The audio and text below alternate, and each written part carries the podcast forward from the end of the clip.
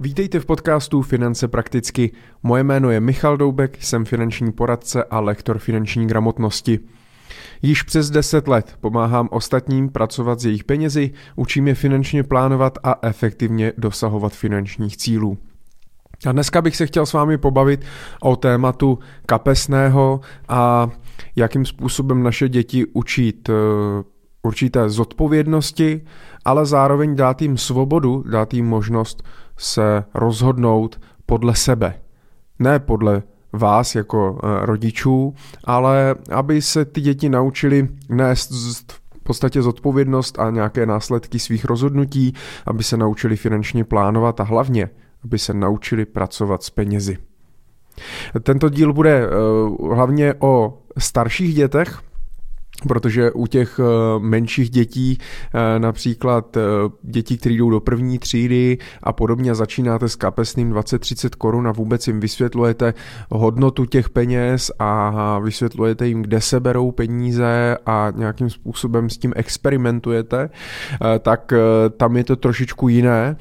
Já bych se chtěl podívat vzhledem k nějaké další zkušenosti, kterou mám eh, s klientem. Řešil jsem eh, jeho dcera, tak jde do eh, prváků na střední, teďka od září, a bavili jsme se o tom, jakým způsobem právě funguje, co se týče kapesného, jak je vůbec na tom, co se týče mm, nějakých finančních návyků, jestli je šetřivá nebo jestli hodně utrácí a podobně, protože samozřejmě, když postavíte vedle sebe dva 15-letý teenagery, tak e, každý může být úplně, úplně jiný. Někomu to může trvat díl, někdo už v těch 15 se třeba o to zajímá, i třeba o investování a tak je trošičku napřed.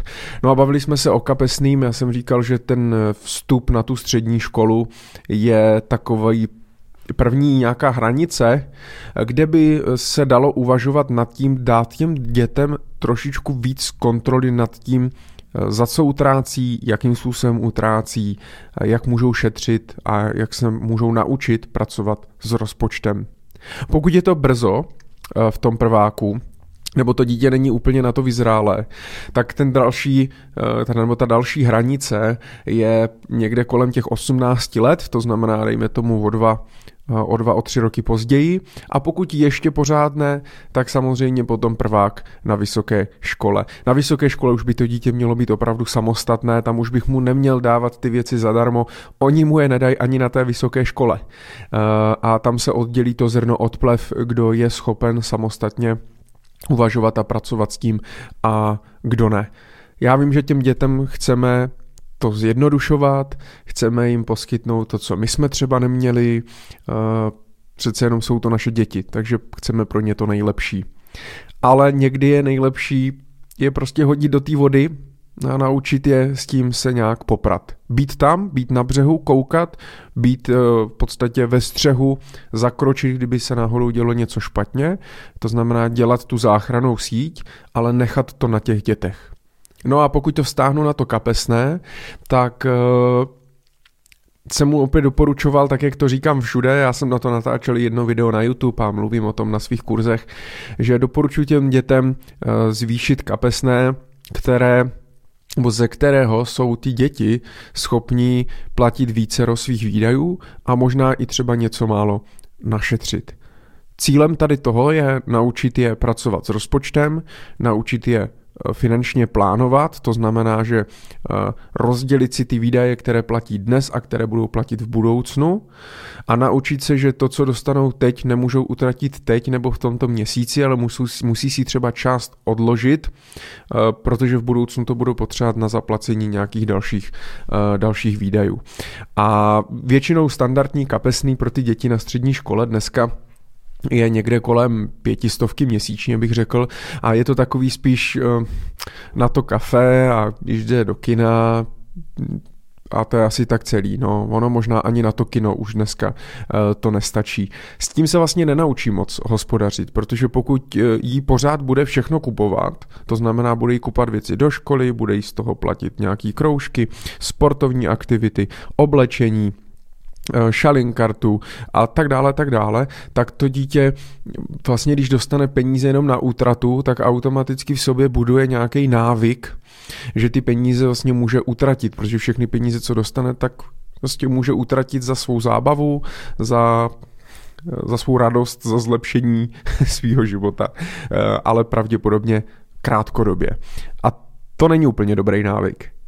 To znamená, já bych nad tím přemýšlel tak, že hmm, Spočítal bych si, kolik mě to dítě plus minus stojí za rok, co všechno platím. Co samozřejmě nepočítám, že kupuju jídlo a domácnost a podobně, ale jde o to, že samozřejmě platím něco do školy, platím něco na nějaké oblečení, platím třeba šalinkartu, tam je to je u té rovna u té šalinkarty nebo lítačky eh, a podobně, tak eh, tam je právě krásná ukázka toho, jakým způsobem se učit šetřit, protože pokud třeba si kupuju pololetní nebo roční šalinkartu a jízdenku, tak si na to musím našetřit v průběhu toho roku. A zaplatím to až třeba za půl roku. To znamená, tady přesně se učím, mám nějaký výdaj za půl roku a jsem schopný uh, o tom vědět, někam si to zapsat a počítat s tím mým cash flow, to znamená dostávám měsíčně XY a musím si část odložit, abych za půl roku na tu šalin kartu měl. Pokud na ní nebudu mít, tak nemůžu jezdit. A nebo budu jezdit na černo. To znamená ale, že můžu dostat pokutu a věřte nebo nevěřte, uh, Velmi často jsou různé exekuce a finanční potíže právě skrz jízdu na černo. Řekl bych, že to bude v prvních příčkách důvodů eh, v nějaký dluhové spirály. Což je vlastně docela vtipný, že se tomu dá celkem jednoduše eh, předejít. Jenom je potřeba samozřejmě s těmi dětmi to komunikovat. A vím, že se trochu zakecávám a jdu obloukem, pojďme teda konkrétně, máme spočítáno, kolik mě to dítě stojí za rok, já třeba plácnu samozřejmě nějakou sumu, dejme tomu 30 tisíc korun za rok, že mě stojí všechny tady tyhle věci. A já sám si samozřejmě můžu rozhodnout, uh, jestli jí teda dám celých těch 30 tisíc za rok, to znamená, budu jí platit třeba 2,5 tisíce měsíčně kapesného a řeknu jí fajn, budu ti posílat 2,5 tisíce měsíčně na tvůj účet, ale už za mnou nechoď pro jedinou korunu. Budeš chtít jít někam do kina, budeš chtít potřebovat něco zaplatit, koupit si nový kalhoty, eh, jedete ze školou na nějaký školní výlet nebo na peníze na nějaký projekt, já jsem ti dal 2,5 tisíce a ty si to musíš nějak rozvrhnout a spočítat, pokud je utratíš prostě celý v ten daný měsíc, si koupíš za 2,5 tisíce nějaký nejnovější boty, no tak hold musíš nést tu odpovědnost za to, že prostě v tom daném měsíci už nemáš. No a e, možná někomu z vás se to zdá docela tvrdý, že ty děti ještě v 15, v 16, v 18 jsou přece jenom malí, jsou doma, máte za ně nějakou vyživovací povinnost, máte možná strach, jestli to vlastně vůbec můžete, e, můžete udělat. A mm, Věřte tomu, že jim to neskutečně pomůže v budoucnu, já to beru podle sebe, protože žádnou takovou průpravu jsem nedostal. A jak jsem mluvil o té záchranné síti, když stojíte na tom břehu a učíte to dítě, prostě hodíte to do, do té vody, tak tady je to stejné.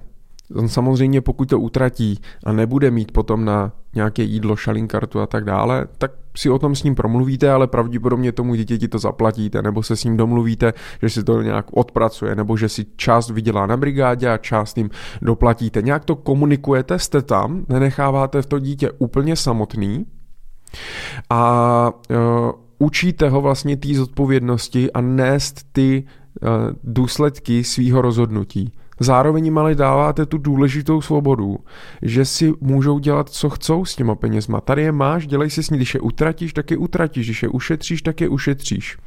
Což samozřejmě, když tu veškerou útratu těm dětem necháte sami na sobě, to znamená, vy rozhodujete, oni musí každý týden za vámi potupně jít s tou nataženou rukou a prosit, jestli jim můžete dát tolik nebo tolik. Samozřejmě i pro vás to jako rodiče to bude lepší v plánování, protože do rozpočtu dáte kapesné 2,5 tisíce měsíčně, tečka. A Máte vyřešeno. Jiné peníze tam nebudou. Nejhorší jsou takový ty děti, co chodí a, a tam dvě stovky, tam stovku, tam pětistovku, tam něco, vy furt něco vytahujete z peněženky nebo připosíláte z účtu a najednou místo dvou a půl tisíc to může být třeba čtyři tisíce a vám naopak to může chybět ke splnění vašich finančních cílů, vaší nějaký finanční nezávislosti, když půjdeme eh, do důsledku. Takže je to i o tom, si ty věci zjednodušovat a učit se jak na jedné straně u těch dětí, tak u nás rodičů lépe pracovat s těmi penězi.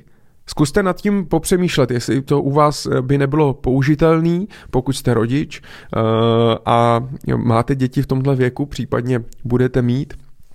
A, ale je to pro všechny, je to o tom mít nějaký ten návyk, přemýšlet nad tím, jak já pracuji s penězi, jestli pracuji efektivně.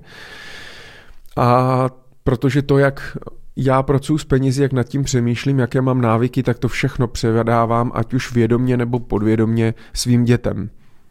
Vzpomeňte si nebo uvědomte si, že spoustu věcí, které já dělám se svými penězi, jaký mám návyky, jak jsem moc šetřivý, jestli mám rezervy, jestli investuju a podobně, tak eh, prostě se chováme podle rodičů. Pokud naši rodiče neinvestovali nikdy, nebudovali žádný majetek, nepřemýšleli nad tím, tak pravděpodobně mě bude hodně dlouho trvat, než já začnu investovat a jestli vůbec. Naopak, když uvidím, že ty rodiče mají finanční potíže, řeší něco, řeší dluhy, hádají se kvůli tomu a tak dále, no tak se nám zafixovává nějaký něco v hlavě, eh, což, co je potom se jako hrozně těžký odstraňovat v budoucnu.